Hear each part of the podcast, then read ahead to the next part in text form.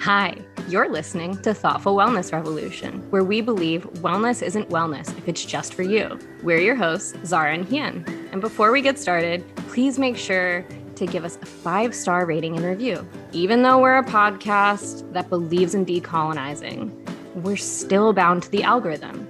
So, every little bit that you can help us out, we really appreciate it. And we thank you for all the support. Let's get into it. Hello, friends. We are listening to a very special episode today. Um, so, we had an interview with Mr. Ben Jealous, who wrote the book Never Forget Our People Were Always Free.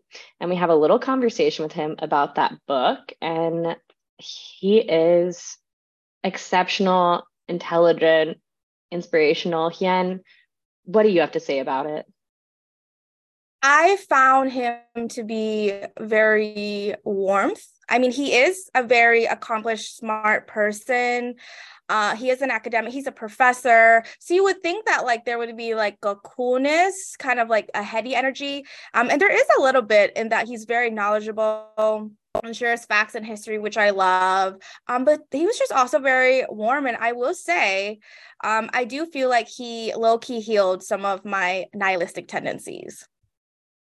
Um, yeah, I feel that because I am not a nihilist. We all know I'm an eternal optimist, maybe in sometimes not necessarily the best ways, but this was such this was a level of optimism that felt so grounded and sensible and practical that I was like, oh yes, even me, the optimist with my head in the clouds, I feel grounded practicality from this, which I think is so beautiful. Um, so yeah, it's gonna be a great interview, guys. You got you guys are going to love it.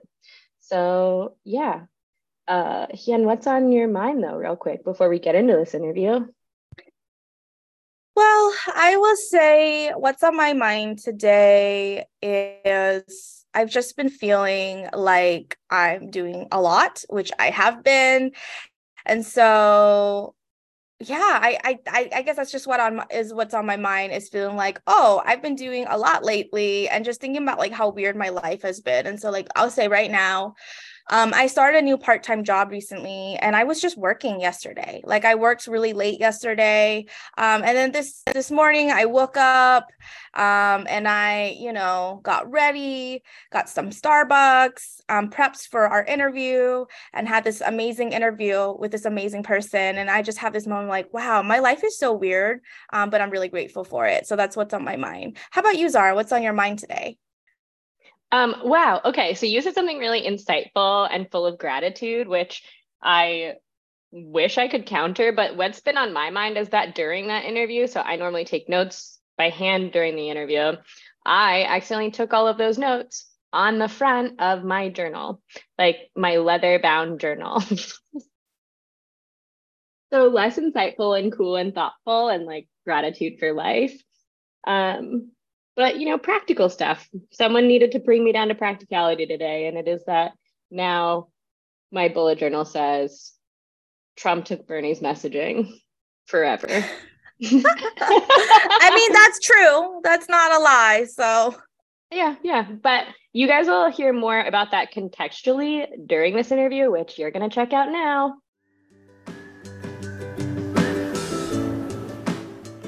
Hey, friends. Today we have a very special interview. We're talking to Ben Jealous, professor of the practice at the University of Pennsylvania and former national president and CEO of the NAACP. So, Ben, what's on your mind today? Well, thank you guys for having me. I just published a book, and it was four years in the making for me. The what I want everybody to walk away from reading my book with is uh, is really understanding what Dr. King was trying to teach us at the end of his life, which is that racism isn't just like the boot on the back of Black people or people of color. It's also a wedge that was intended to divide the people of the colonies of this country so that they could all be subdued and their demands for a better quality of life for their families be denied. In other words, colonies like the 13 that made up this country in the beginning, kings were able to maintain them by dividing and conquering the, the, the members of the colony. And the two largest groups back in the day were indentured Europeans and enslaved Africans. They kept rebelling together. And so a new definition of race was created. In the past, it had been tribe. Going forward, it would be this crazy notion that there are multiple human races.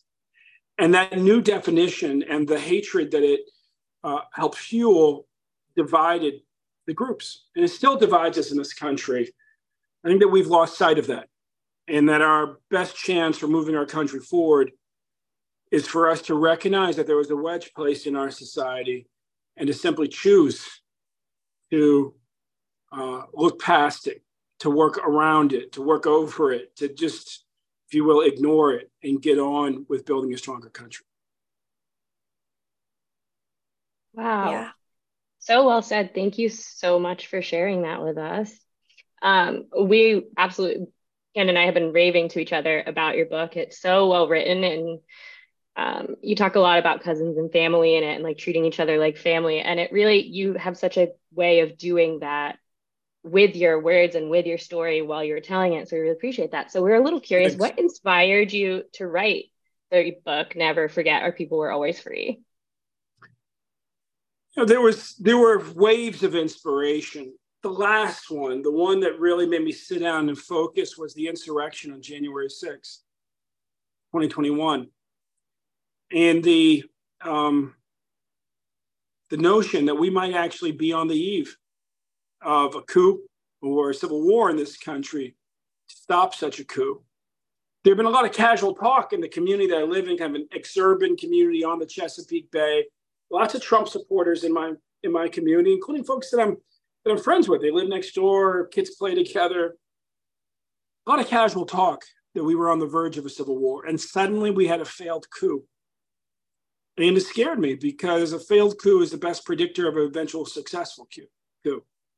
So I wanted to write a book that I could hand to my neighbor, or that I could hand to my favorite uncle on the white side who voted for Trump, or that I could, uh, if God willing, Martin Luther King was still alive today, that he could hand to his old jailer down in Birmingham, the one that was making so little money that Dr. King tried to convince him to join the movement asserting that they would both be better off, both their communities be better off.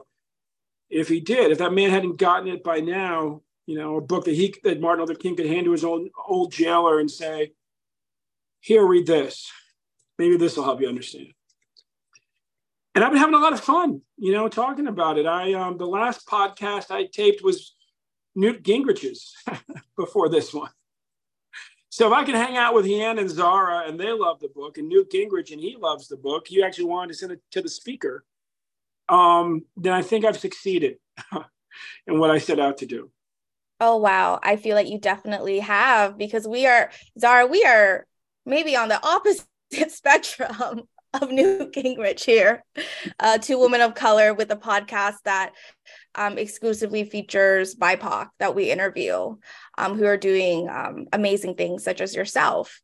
Um, so I know that you are the son of a white father and a black mother, and interracial marriages today are pretty common. Um, your parents, though, got married in 1966, just a little bit after interracial marriages were legal in this Actually, country. B- before their marriage was against the law in Maryland. Loving versus oh Virginia gosh. was 1967. Yes, my oh parents my had to leave Maryland because they got married yeah can you tell us a little bit about you know their marriage and all that all that happened i imagine that that's so wild that they lived that that history that now you know i read in the books and think about but that they were like there yeah no exactly it was not that long ago that people of color and whites were forbidden to marry in many of our states i believe about 17 of them and in states like maryland if you broke that law, you were not allowed to return. You would have to break it somewhere else. Like my parents, when they got married in Washington, D.C., like right across the, the line, legally, they weren't allowed to return. Um, they came back for a party and then they left the state. And just in case anybody thought, oh, yeah, but they would never enforce that, the way that the reason that Loving versus Virginia was in the courts back then, on its way to the Supreme Court, was that a sheriff broke into the Loving families. I mean, what a perfect name, right? Broke into the Loving families' house at midnight in order to catch the husband and wife in bed because the law prohibited, quote, cohabitating as man and wife across racial lines. And well, it's hard to to uh, prove that kind of any other time of day than the time of day people are in bed together. And so he bust into their house to prove that they were uh, living as man and wife. I mean, of course, there was a, a marriage record that proved that too, but but he wanted the hard evidence, if you will. And so my dad essentially said to my mom, like, hmm, you already got Loving versus Virginia. We don't need Jealous versus Maryland too. So let's get out of here. And that's and that's what they did. Wow. Um, I my I'm biracial. My mom is white. My dad was Pakistani. Um, and they met in the Middle East. They had to leave the country as well to get married because they weren't allowed to. So it is really interesting to hear um, just how prevalent this issue has been throughout society and also just like the various contextual factors that impact whether it be black and white specifically in america. You know you have brown and white in the middle east where that's a whole colonization colonization thing. So i don't it, i think that's such a beautiful story that your dad was just willing to be like nope let's go. Let's get out of here. This isn't isn't for us. Um so I guess that brings us to a question of a lot of the work that you do is really labor intensive, but emotionally labor intensive. And so, how is it that you take care of yourself? This is a wellness podcast. We like talking about yeah. how people take care of themselves. So, what? How do you take care of yourself while you're doing this work? You know, I I'm a single dad. I have my kids half the time, and like a lot of single dads, that includes the weekend. Um, I get them at the end of the week each week, Thursday night, Friday night, Saturday night, and then I have them basically all summer. And my kids love the outdoors like I do. So every Saturday we're outdoors. Uh, you know, they call it extreme sports. I think trying to make it like, you know, like market it, make it attractive. But you know, we're out there wake surfing and skiing and uh, paddle boarding and mountain biking and it's great. It's great family time, but it's also just, just a great stress relief. Um, yeah, I also do the work I do out of a place of love. I really refuse to operate from a place of fear for very long. It's not sustainable, and it doesn't it doesn't put you in the right mindset to win. My, um, you know, I, I heard a, a yogi once say, you're you know you will live a better life in your zebra brain than in your spider brain. Spider brain being fight or flight place we go when we're afraid. Zebra brain I, they were imagining like a zebra like drinking water you know um, unencumbered by lions just chilling uh, at the oasis. And and so i try to stay in what that yogi referred to as that zebra brain. My grandmother put it differently she said, and she's at the heart of my book. She died at 105. She was granddaughter of three enslaved people, and uh, brilliant woman and a courageous fighter, both against racism and against poverty, including uh, multi generational amongst rural whites and urban whites, not just urban black folk. And she would say, you know, baby, it's right. Like pessimists are correct more often. But optimists win more often. And in this life, you have to figure out what's most important to you. Do you want to be right more often or do you want to win more often? And she'd smile and say, As for me, I'll take win. And I asked her to unpack that, and she described life like a boxing match. Imagine if you ever saw the movie when we were kings. There was a documentary, The Rumble in the Jungle, a fight between Muhammad Ali and George Foreman. Imagine you're getting in the ring with George Foreman, all right? Like you, Zara, you, Hien, me, Ben Jealous, any of us. We're all be like, oh gosh, like I'm gonna get hit, I'm gonna get knocked down. And you know what? You get in round one, you'll get hit, you'll get knocked down. Round two, same thing. Round three, same thing. Round four, I think any of us, like, I'm just gonna throw in the towel. How about that? George, you win. Muhammad Ali, on the other hand, knew that George Foreman had a more powerful punch, that he was in better shape, Ali had been out of the ring for several years at that point. He was worried. However, he was a irrepressible and irresistible optimist. So his mind, every time he gets like, maybe this is the round I don't get knocked down, and Joe Foreman knock him down again. Maybe this round I don't get knocked, you know, beat him up again. And then by the time he got to the 11th round, he was like, guy over there, George, he's getting kind of tired of beating me up so much. I might be able to take him in this next round. Ali had smartly kind of conserved his energy and just rolled with the punches, literally, for 11 rounds. George was throwing all those punches. He was worn out. Ali steps in the 12th and he says, You know, maybe this is a round I don't get knocked down. And if I'm still standing at the end of this round, I'll win the whole thing. And that's how he won. And so, you know, as organizers, as change makers, we have to develop a habit of being resilient. And everything starts in the mind. All the other good that you may get from, you know, creating time in your life to enjoy the outdoors or be healthy, it starts in the mind. If you stay in that fearful place, it'll be very hard uh, to exercise your body or make time for family, eating well. But if you if you can get to a place of love and joy, keep your eye on the prize, not fret so much about whether you lose this round or that round, but just really make sure that you have a strategy that you're executing against to win like, the whole thing in the end. Uh, you know, then it's then it's easy to keep fighting. Certainly easier. Wow. I just have to say thank you, Ben, for that. Um, I really needed to hear that. Um, I imagine our listeners probably need to hear that as well. Um, I love this idea of what what you said about the pessimistic is usually right, but it's the optimists that are the winners. And I think like that's just something that I'm probably gonna think about for the rest of the week or longer. So thank you. And you know, I say that as someone, and you know, I've talked about it on this podcast where, you know, I have joked half joking, half serious, um, as listeners somewhat know that I can be a little bit nihilistic as, at times because, you know, I am very passionate about wanting to see and make the world a better place. Like I, I desperately want justice for all people.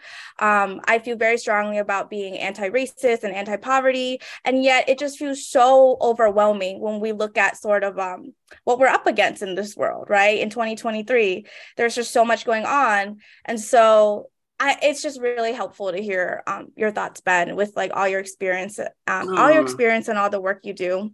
And, Thank you. Um, let, let, let, let, me just offer you one more thing on that note, and then we'll dive into the question. Um, you know, Dr. King said something that as you're thinking about that this week, I want you to think about too, which is hate cannot drive out hate. Only love can do that. Darkness cannot drive out darkness. Only light can do that. And you know, you think about, for example, the culture of evangelical Christian churches. You might think, as a progressive, oh, there's nothing I can learn from them. Except their movement keeps growing. It keeps getting bigger, and you have to ask yourself why. And I would offer part of it is that when you walk into the most conservative church, the most patriarchal church, the most retrogressive in every way you might imagine kind of church, if they're growing, it's typically because the moment you walk in, they make you feel loved. They make you feel like they've been waiting for you. They make you feel like they're eager for you to come back. Progressives can learn something from that. When the Black church really defined the progressive movement, the heyday of the civil rights movement, that was very much our ethos a lot of time campus radicals are so invested in being right they forget the obligation to win. And they and they don't invest in figuring out the things that actually set you up to win. And one of those is growth. In other words progressives i'd say our biggest mistake is that we often think logic is upstream of people's politics. It's not it's culture. People in this society where so many people are so isolated, disconnected, lonely, a lot of people just go to that church because it's nearby and it feels good to be there. And then their politics shift. Does that make sense? And what's the evidence that progressives can do that? The, you know, amongst the mainline denominations that have been more liberal historically, like you know, Methodists, Episcopalians, Presbyterians, Reformed Jews have been the only one that's growing. For the last 50 years, they did two things 50 years ago. They put social justice into everything they did. The way they worshiped, they were always going to have social justice at the core of it. And they also added audacious hospitality. You put the two things together, and you can grow an institution or a movement that is all about social justice and making the world better for everybody. However, if you neglect the audacious hospitality, if you act at least like campus radicals did when I was on campus, like it's all about the books you read. You got to be totally right and super earnest and always kind of worried and a little bit dour. Like, don't be surprised if people don't want to come back to that party very often. Does that make sense? That was an excellent reference. um, and this isn't really one of our questions so I'm sorry if I'm going to get us mm-hmm. off topic for just a moment, but since no. you were talking so much about the religious aspect and the community aspect, there is one line in your book that I really loved where you said that you realized we needed a spiritual revitalization and an actual revolution. Um, I, and I was just wondering if that was kind of what you're leaning on with this idea of community and like, it did this come from the idea of like you seem to be well versed in the growth of religious groups. So is that something that you were looking at? And that's kind of how you developed that idea that we need the spiritual revitalization? Yeah yeah yeah. No i think something like a spiritual revitalization or reawakening and an uh yeah and might have said like an actual i forget. You can find the line. I don't think i used the word revolution. I think it might have been a revival. But um but yes, no, this, this idea, the idea in the book is that where we are as a nation spiritually matters and directly correlates with everything that comes after that. That we as Americans, um, you know, we need to really um, treat every other American like they're part of our family. Remember in Frederick Douglass, and I get a lot of this from Frederick Douglass, who was like king to Martin Luther King. And Frederick Douglass, I would say his most important speech after the Civil War. And cut me off if you find the exact line, by the way, because I, I can't, I, I, I know it and I can't figure out exactly. I think it's early in the book, but but Frederick Douglass, um, his most important speech after the Civil War, arguably, was called Our Composite Nation. It was his tirade against the Chinese Exclusion Act. In it, he says the definitive sort of, he sets the definitive goal for America that has sustained the civil rights movement and movements ever since. He says America is destined to be, quote, most perfect example of the unity and dignity the, of the human family that the world has ever seen, the most perfect example of the unity and dignity of the human family that the world has ever seen. However, getting to that kind of crescendo of logic, if you will, and of ambition for America, he goes through his grievances with the Emperor of China and the American conservatives who have cut a deal to export every Chinese American back to China even their bones should they die here. And his basic logic is they're not doing anything that you wouldn't do given a change of circumstances. That if you were impoverished and there was an opportunity to move across the ocean to make more money for your family, not only would you do it, that's how most certainly European American families got here in the first place. So why are you criticizing them? Like what? What? You know. But it started with a presumption uh, at the end of the day that we're, you know, that we're that we're all pretty similar, and we're all kind of in this together. He he makes fun of the conservatives who like really who thought this was a good idea. He makes fun of the emperor of China. He's just like like what a fool this guy is to think that he owns people body and soul and can control them on the other side of the ocean. Now, there's been some news reports the Chinese government may still have these aspirations in weird ways. Um, you know, that they are sending people to knock on people's doors here in America and threatening family members back in China. And gosh, I hope that's not the case. It's terrifying. Um, but Frederick Douglass was was was right. And so, you know, I um, rebuilding America, I think really uh, it starts with us as an American people um, really kind of shifting our mindset and embracing each other out of a spirit of sisterhood and brotherhood and great empathy for the predicament of all of our ancestors or parents who are responsible for us being here in the first place. Um, even if it was just their their decision you know, not to jump back in the ocean and drown themselves when they were delivered here as slaves. Wow. Yeah. Thank you. Um, thank you for sharing all of that. I just find, I just want to say, as like, you know, half joking here as a, a nihilist that hearing you speak is very healing for me today. Um, and I, I want to say, um, I think I did find the quote. Um, it was like earlier Please. in the book. Is um, you said, "What I can tell you is this: Our nation is in need of a spiritual reckoning and an actual revival. We think of ourselves as a nation that makes stuff." Yes, that's right. And then I go on to say, but we've shut down 63,000 factories and da da da da da. No, that's right. I mean, you drive through the heartland of America, the, the old Rust Belt, much of the Sun Belt for that matter. And town after town, city after city, the thousands of drug addicts are, you know, people who are drug addicted is obvious. The impact of mass incarceration is obvious. The impact of deindustrialization is obvious. The impact of undereducation is obvious.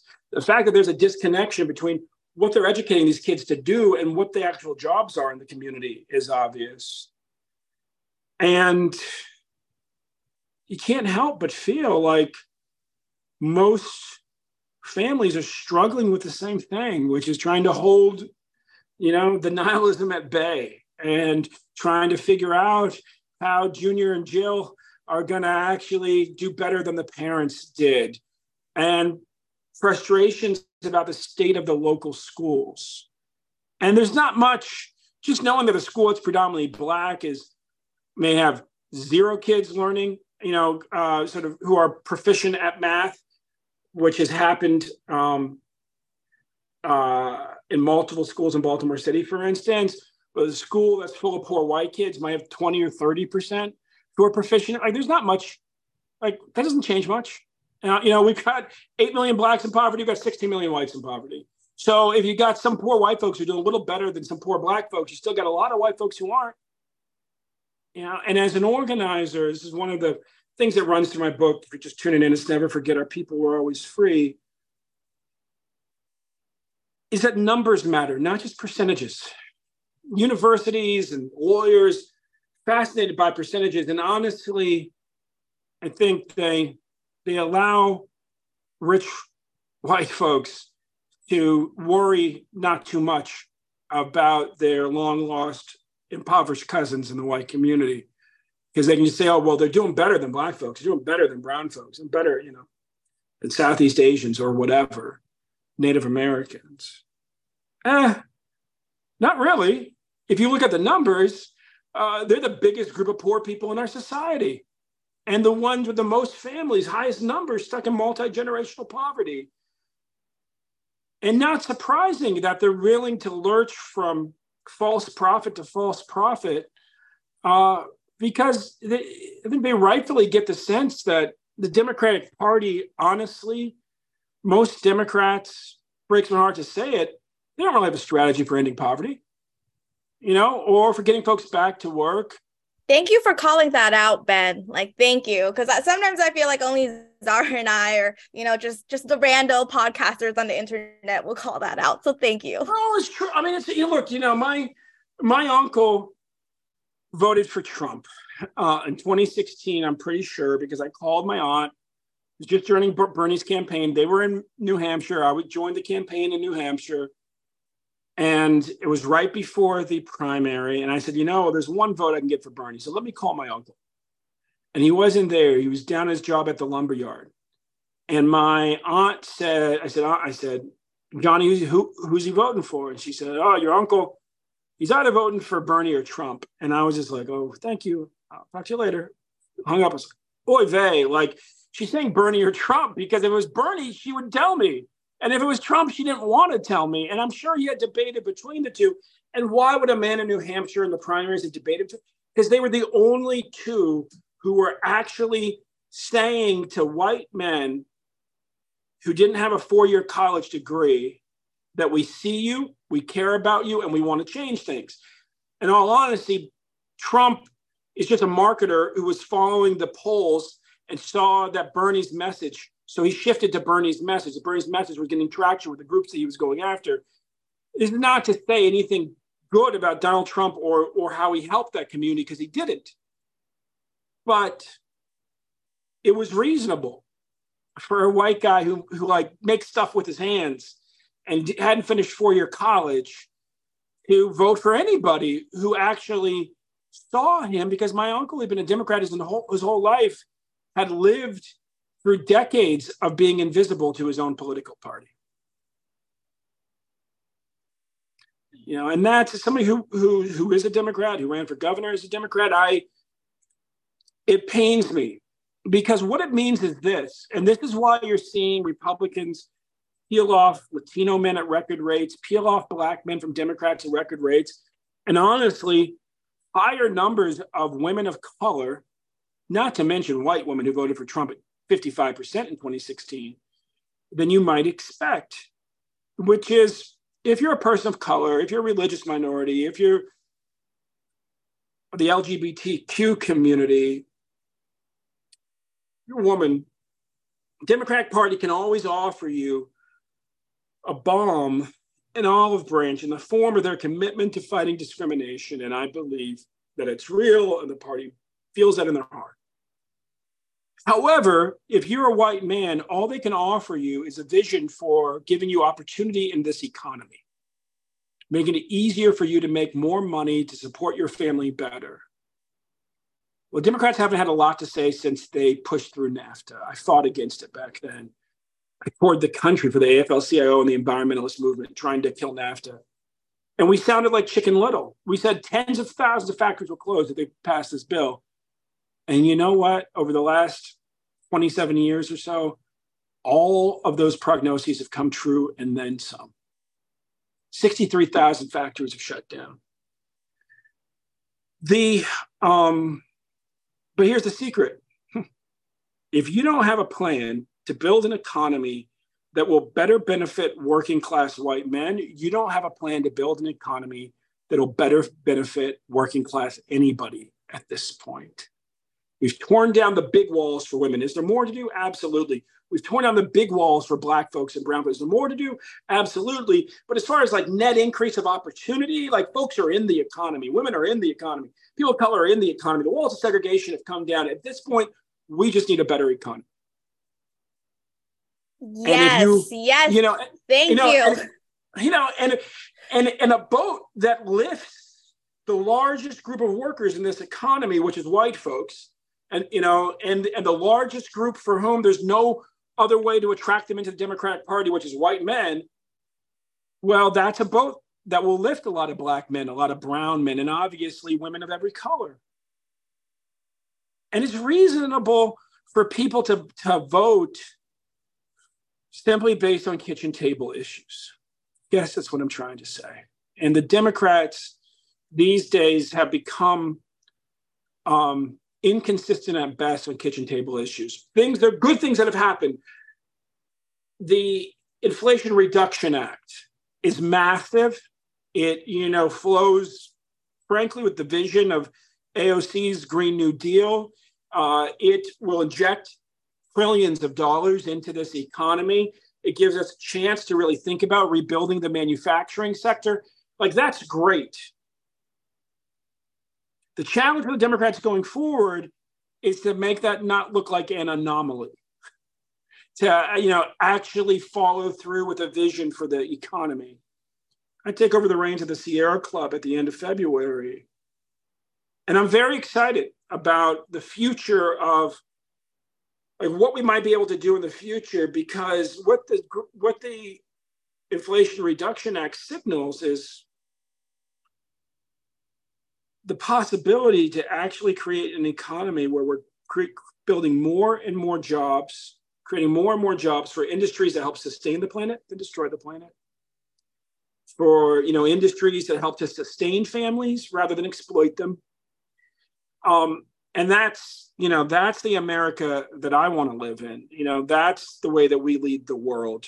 Um, but again, the Democratic Party delivered it, conceived it, but it's reasonable for voters to wonder is that just a one off thing, or is the party of FDR committed to learning from its sins? Because FDR made some big mistakes, like Japanese internment. Um, but get back to you know to doing what FDR did that was right, which is keeping us out of dumb wars, winning righteous wars, and building an economy that lifts all boats. And I don't know. I just I just hope that's what we're headed back to. I do too. I I really hope that's what we're headed back to as well. Um, I'm wondering, you know, what are some ways that you think the average citizen, black or white, or maybe even just for you know non-black people of color, to try to help end structural racism um, in this country? You know, your book you know, is about race, and so and, and also, especially, I'm wondering as well, this is kind of like a second part to the question, if there is something you might want to share in regard, especially to younger folks, like the folks who listen to our podcast are younger millennials, some Gen Zers. Yes, yes, yes. No, well, um, you know, I am, I'm excited uh, about your generation and the and the generations that listen to the podcast. I want to assure them, like every century starts off a mess in America. And every century ends much better than we thought it would. And I have faith that we're on that arc. And they may live that entire arc. So I would say to them what Nelson Mandela said to his fellow inmates in Robben Island, on Robben Island, which was get ready to govern. Like literally get ready to take the reins and lead this country the way that it needs to be led it's no more ridiculous to say that to you know Gen Z than it was for Nelson Mandela to say that to a bunch of inmates, and a lot of those men ended up leading that country before it was all over. The um, the other thing I would say to Gen Z is, y'all have way more power than you think. Typically, folks like me, middle-aged people, got a mortgage, got kids, got to get them through college, are the problem we uh, we're real invested in the status quo. Don't want stuff to change too much. Like keep my interest rate where it is keep my paycheck where it is. I've got an excel spreadsheet. This movie will end out okay if those things don't change too much. Um, but the activists in society always come from two groups. Throughout american history it's been the same way. I'm sure throughout world history tend to be the same way. It's people around and below university age people around and above retirement age why? They have two things in common. They perceive themselves as having disposable time, and they're eager to change the world. One is about to take control of it and really wants it in better shape before they got to lead it. And the other one is about to leave it and define their legacy when they do. And so each is eager to get things improved. Now, the older folks have an advantage in the equation when you just look at it from like a materialist perspective, there's more of them, they have more money, they have more votes, they vote more often. However, psychologically, the dynamic's a little different. See, you, it's pretty easy to find a young person that wasn't, you know, it's not ready to follow an old person. My parents' generation, the boomers, you know, their motto was don't trust anybody over 30. Um, now it seems like their motto is like, please don't talk to me if you're under 30. But but you got to remember how they started out if you want to know how to lead them. Uh, because there is no old activist that didn't start out as a young idealist. And in all honesty, they are more interesting to themselves if they're following young idealists now. I mean, that's part of the appeal of AOC broadly is you have a young woman of color who's outspoken in a position of power. And you better believe the checks that flow to her, I would say, are probably disproportionately people over 50 or 60 years old. So to take nothing away from the young activists who are involved in her campaign or supporter, but old folks have a lot more money and a lot more time to write checks. That's just, just, just the way it is. And so it's very easy to find old activists who want to follow young people. And so, you know, having grown up with Stacey Abrams, we were 19 when we started organizing together. You know, having grown up with a young woman named Jotaka Eddy, it really helped raise her. She was my intern. Uh, her parents sent her to me when she was 16. I was like 21. You know, she's now 45. I'm like, really? It's it, it's legal for you to drink. Like I still think of her as being like 16. yeah, I told your mom I wouldn't let you drink. Oh, right. That was a long time ago. Um, uh, you know, Jotaka, it was the person most responsible in this country for abolishing the juvenile death penalty. She started on that crusade when she was 16. She finished it before she was 25. Um, Stacey, when we were 20, had a spreadsheet for how she was going to be running for governor before we were 50 in Georgia. And I looked at it and I said, well, then you should move to Maryland. And she said, why? And I said, well, because, you know, like we're Maryland, you're Georgia. Like we'll, we'll, get a black governor before you do. I hate that I'm right, by the way. Uh, the first time I told that story since this last election, I said, and then, you know, maybe once you're governor of Maryland, they'll let you like lateral back home to Georgia. And uh, she told me to shut up. And I, I've supported Stacey, you know, ever since.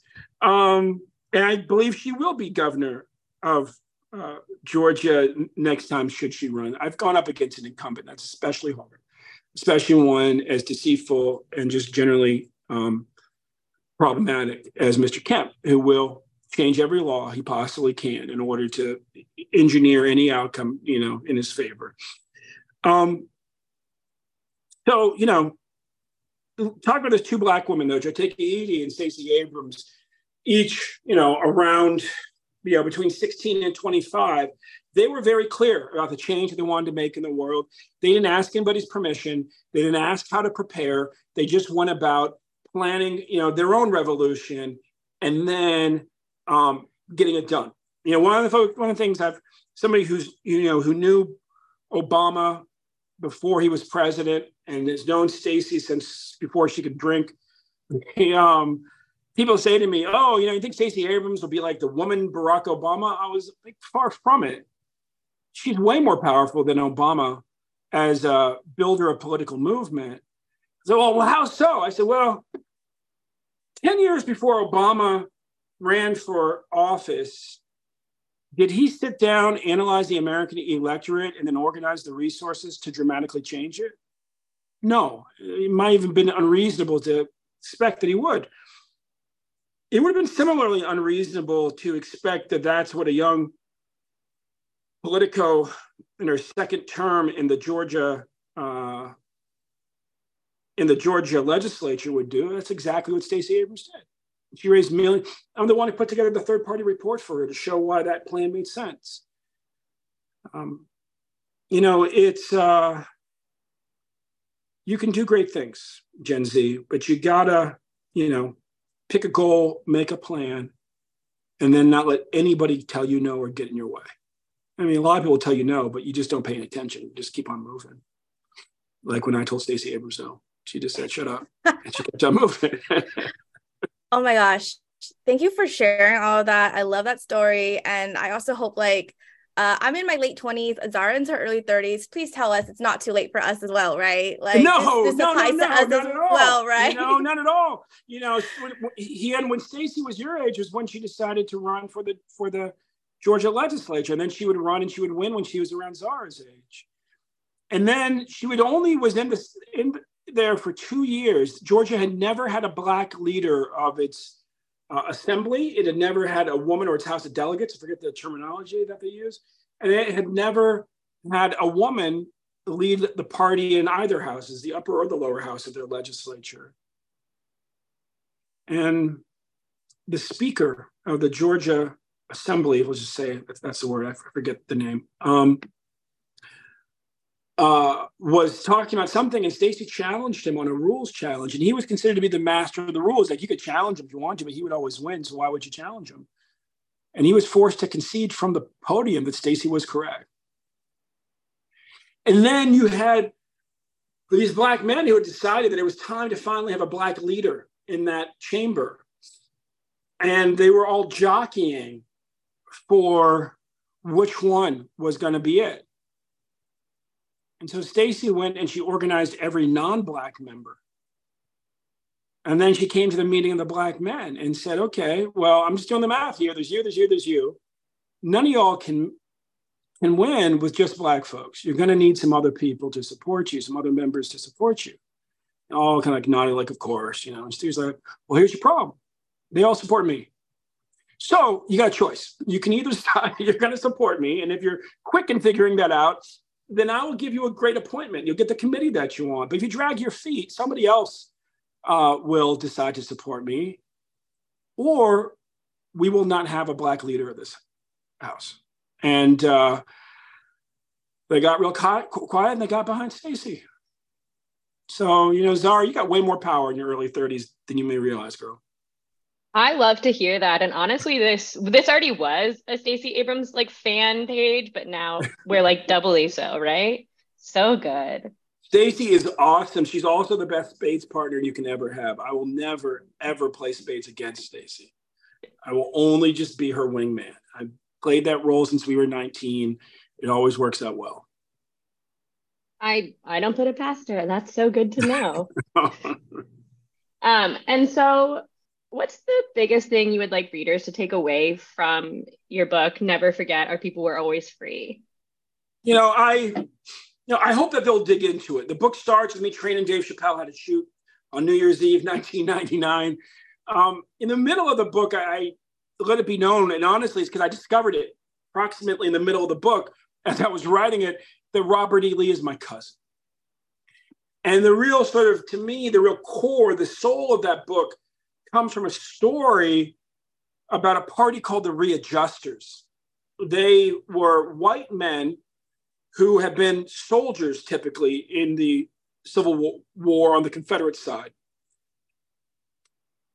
This was after the end of Reconstruction, about four or five years after, 1779, 1780, when the old plantation elite oligarchs were feeling themselves because they had the right to vote again, and they saw it just a matter of days before they controlled the state. And they said, and when we control the state, we will shut down the public schools that those radical black led Republican governments created without doing the math, math and realizing how many working class white families depended on those schools. And so the white men flee the Democratic Party, which was the conservative party back then, and they set up a new party called the Readjusters. And their name comes from their demand readjust the terms of the Civil War debt so we can pay so we can afford our public schools. The plantation elites, we can't afford the debt and the schools, so shut down the schools. They say no, no, no, renegotiate the debt keep the schools.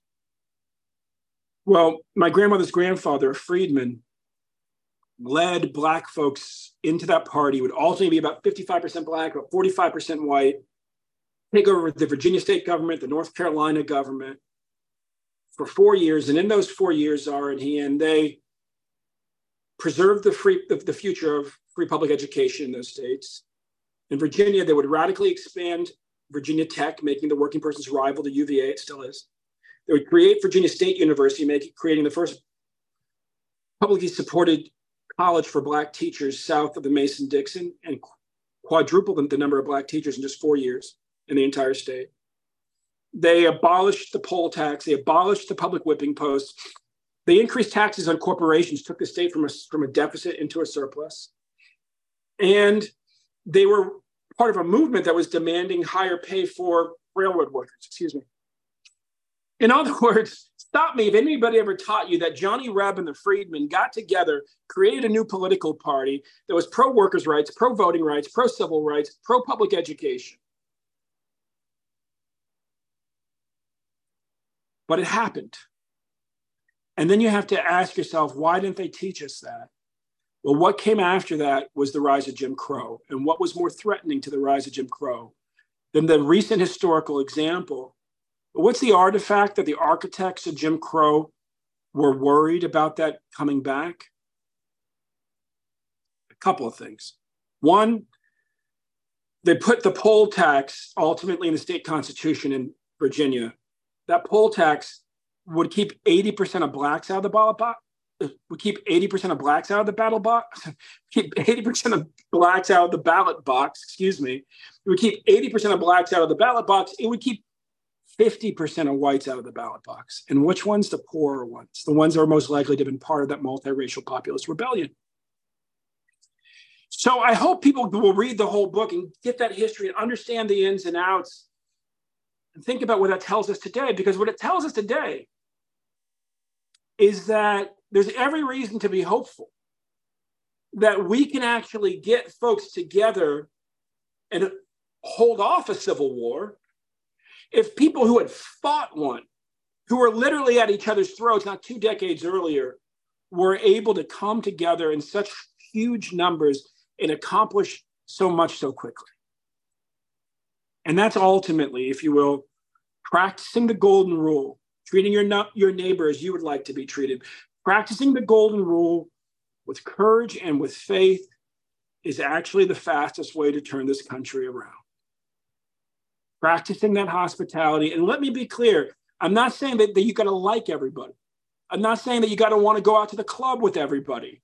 You simply got to be able to pick a few things that you want to get done, like saving the kids' school or making sure everybody has, you know, has the right to vote or that they, we get better wages, whatever it is, and then making an alliance to go get that done for yourself and your families Wow. Thank you so much, Ben, for sharing that. And I love that history that you shared in the book. I love history. And yes, I am just like, why, why didn't I know this until I read the book, until you're you're talking about it on the podcast? Thank you so much. Um, and just to wrap things up, you know, is there anything else on your heart you want to say? I really appreciate you guys. I, I look forward to listening to your podcast I think you bring you bring a great spirit to what you do, uh, and you guys really are the the future of this country. You know, the future of this country is going to be defined by people who are in their 20s and their early 30s right now. Is going to be def, defined as it should be by people whose parents or grandparents or great grandparents may have been born some, somewhere else, and folks who have been here forever. The important thing for us to remember at the end of the day is that not only are we all Americans, but anybody, you know, we used to say that people became Americans the day they decided to get on the boat. My family, the Jealouses, came through Ellis Island. And, and that was the old conceit that you, you stop being an Englishman, you stop being an Italian. The day that you got on the boat, now you were an English American, you were an Italian American. I'm saying you let go of your heritage, or you disconnect from your family, but America, at the end of the day, let us never forget, was always a dream, an elusive one. It was always an ideal, a big one. And it was always a place where each of us would have the power to define what it became. This love letter I wrote to the American people in this book, at the end of the day, like I said, I just want people to recognize that racism at the end of the day is a wedge designed to divide us. And I'm not asking us to, to not use terms of race or no, I don't care about that. I just want us to actually not let it get in the way of us connecting with each other and doing great things together. Well said. Thank you so much, Ben. Thank you so much for your time. Thank you both. Yeah. Keep Thank doing you. great things.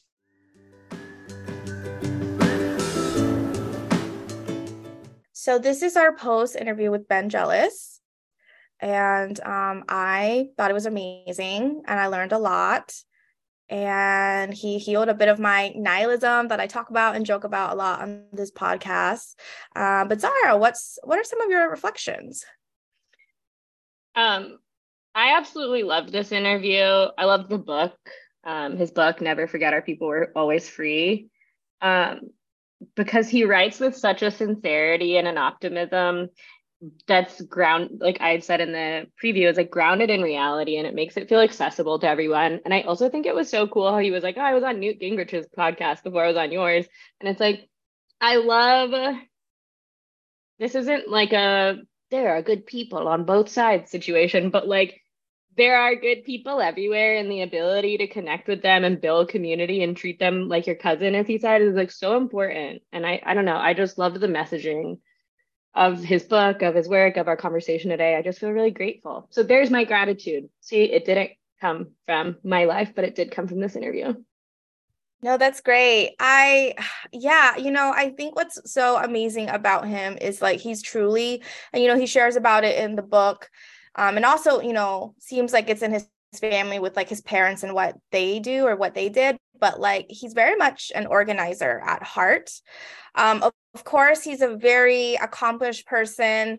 I won't lie, I was a little bit intimidated. Like, I, you know, I try to approach everyone we interview as like, you know, it's just another human being just like me, but I was a little bit intimidated um, when his like PR people reached out to us because I was kind of like, oh my God, this person is like, they're so successful. And what are we? We're just two randals on the internet with a podcast uh, you know not to like downplay amazing things about us but i did feel a little bit like that at first but you know it was just clear when he entered the zoom room that he really is just an organizer at heart and he's willing to t- just talk to people. And and i really feel like I, I noticed this when i was like reading his book as well as hearing him talk like he really has this ethos of um loving kindness. Like there is a loving kindness quality to him.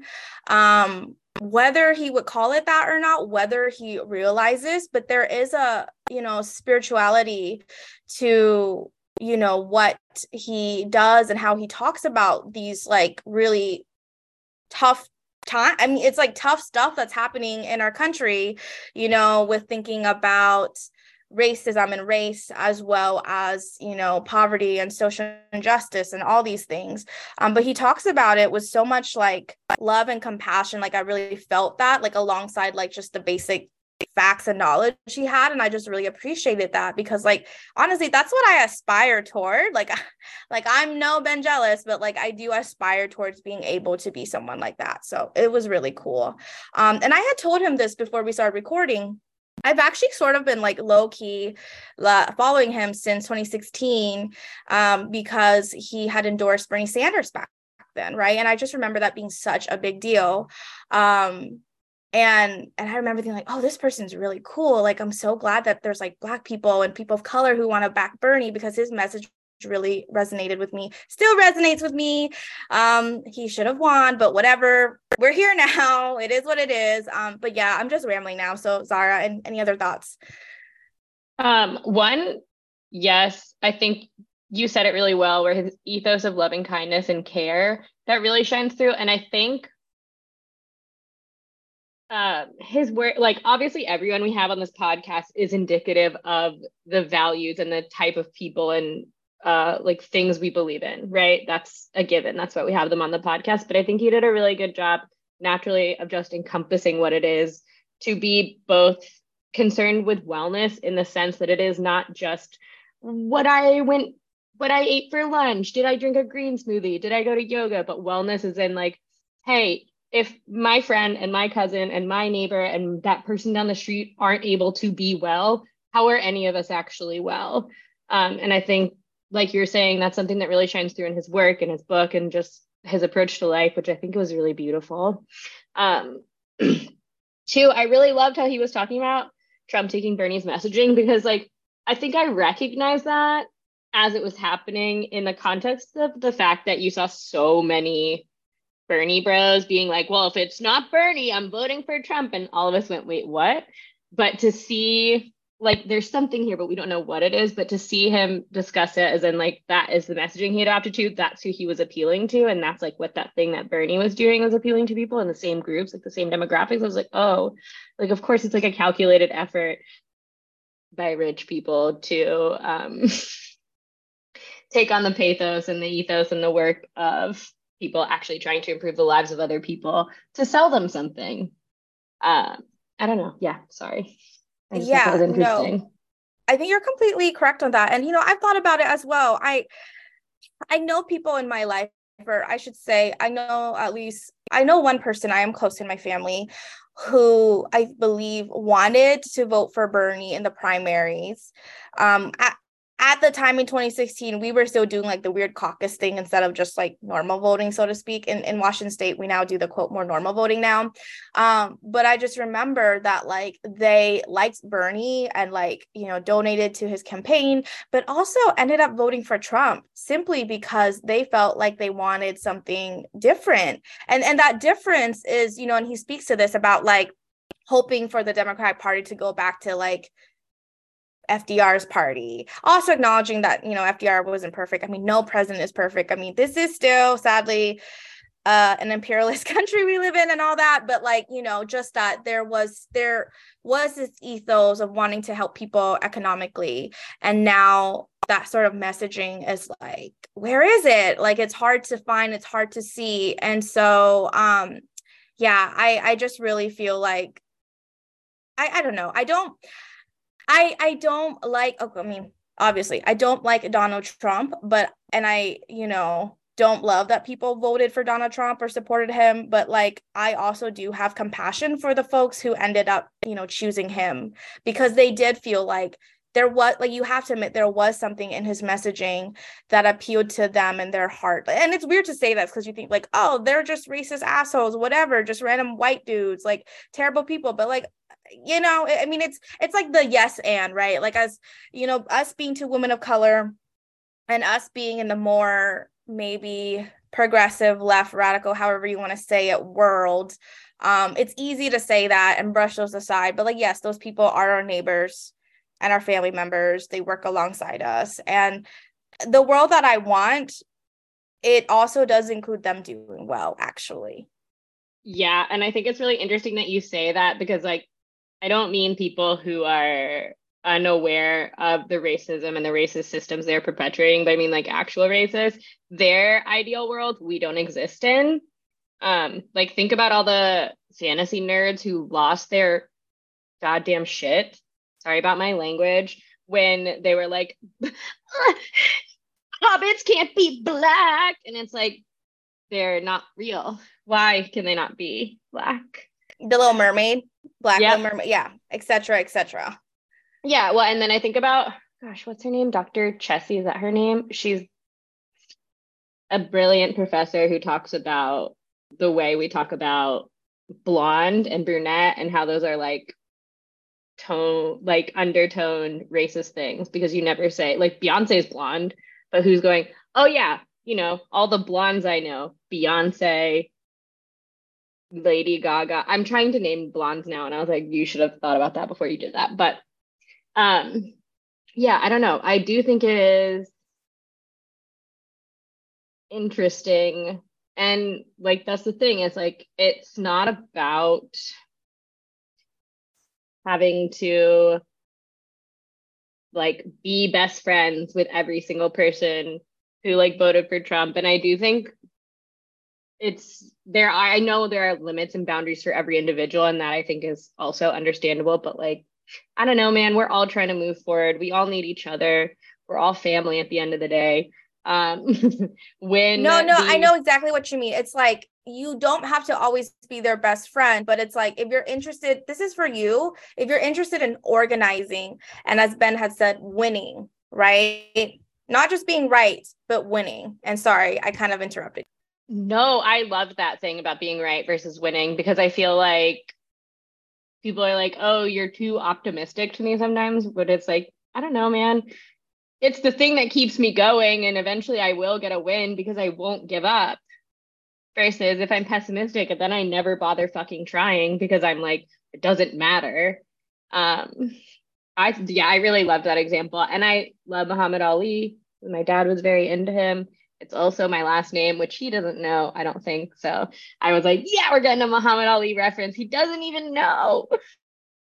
He knows now if he's listening. Uh, we love you, Ben. Uh, yeah, it's yeah, I I just find that his message and the way he talks about these things does is healing the nihilist in me just because you know i i do feel like people who are more progressive who are more on the left definitely are the pessimists who are usually right. Like i am usually right when i'm calling things out when i'm seeing what's missing right? This is me as an enneagram 4 as well. Um but i just feel like and i think about you know with some of the things he said i'm like gosh i feel like the leftists on twitter you know like the people online um you should hear what he says because I do feel like, yeah, a lot of times y'all are right. Y'all are right. And the despair, sadness, and hurt you feel is valid.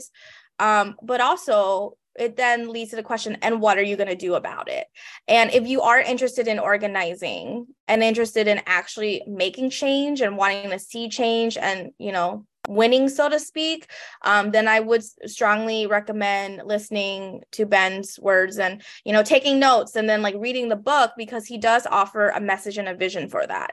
If you are just wanting to be pessimistic and right, and I'm calling myself out in that, like there are parts of me that feel like, you know, yeah, I just want to be right because I know I'm right and like, fuck this all, you know?